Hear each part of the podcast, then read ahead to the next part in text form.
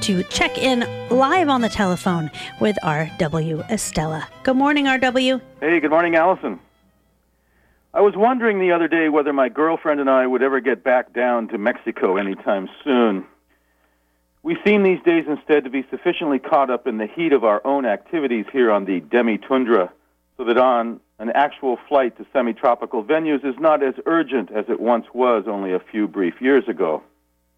Rather, much of our wandering at the moment has become of the reflective variety, initiated by the latest volume we might have brought home from the new arrivals room at the local public library. Works with titles such as The Garden in Winter work well for us.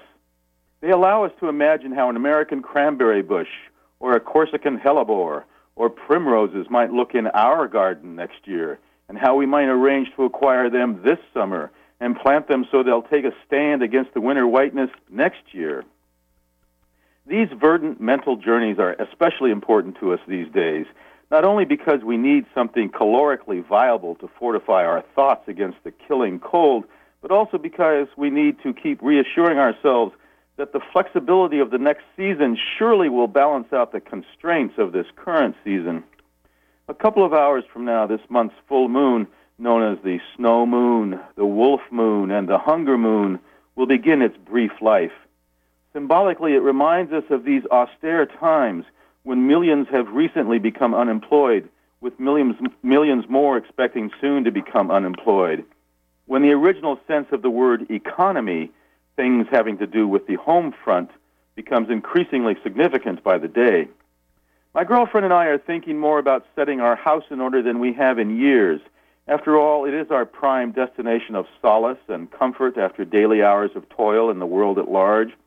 Little changes or minor additions to the decor engender great value to us. One of the major office supply chains is closing a store in Bangor, so we picked up a few lamps at half price and added some visual warmth to some previously chilly corners.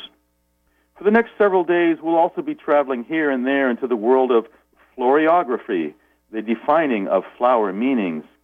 Keeping straight that a freesia stands for innocence, a snapdragon for desire, a sunflower for pure thoughts, a sweet pea for delicate pleasure, a hyacinth for constancy, a larkspur for levity, an aster for patience, and a tulip for a declaration of love and we'll work these up into an appropriate bouquet for St. Valentine's Day on Saturday.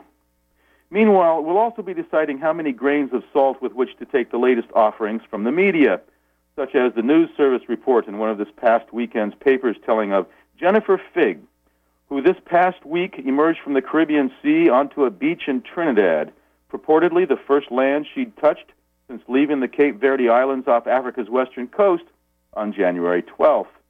All told, she is said to have swum about 2,100 miles through strong winds and waves up to 30 feet.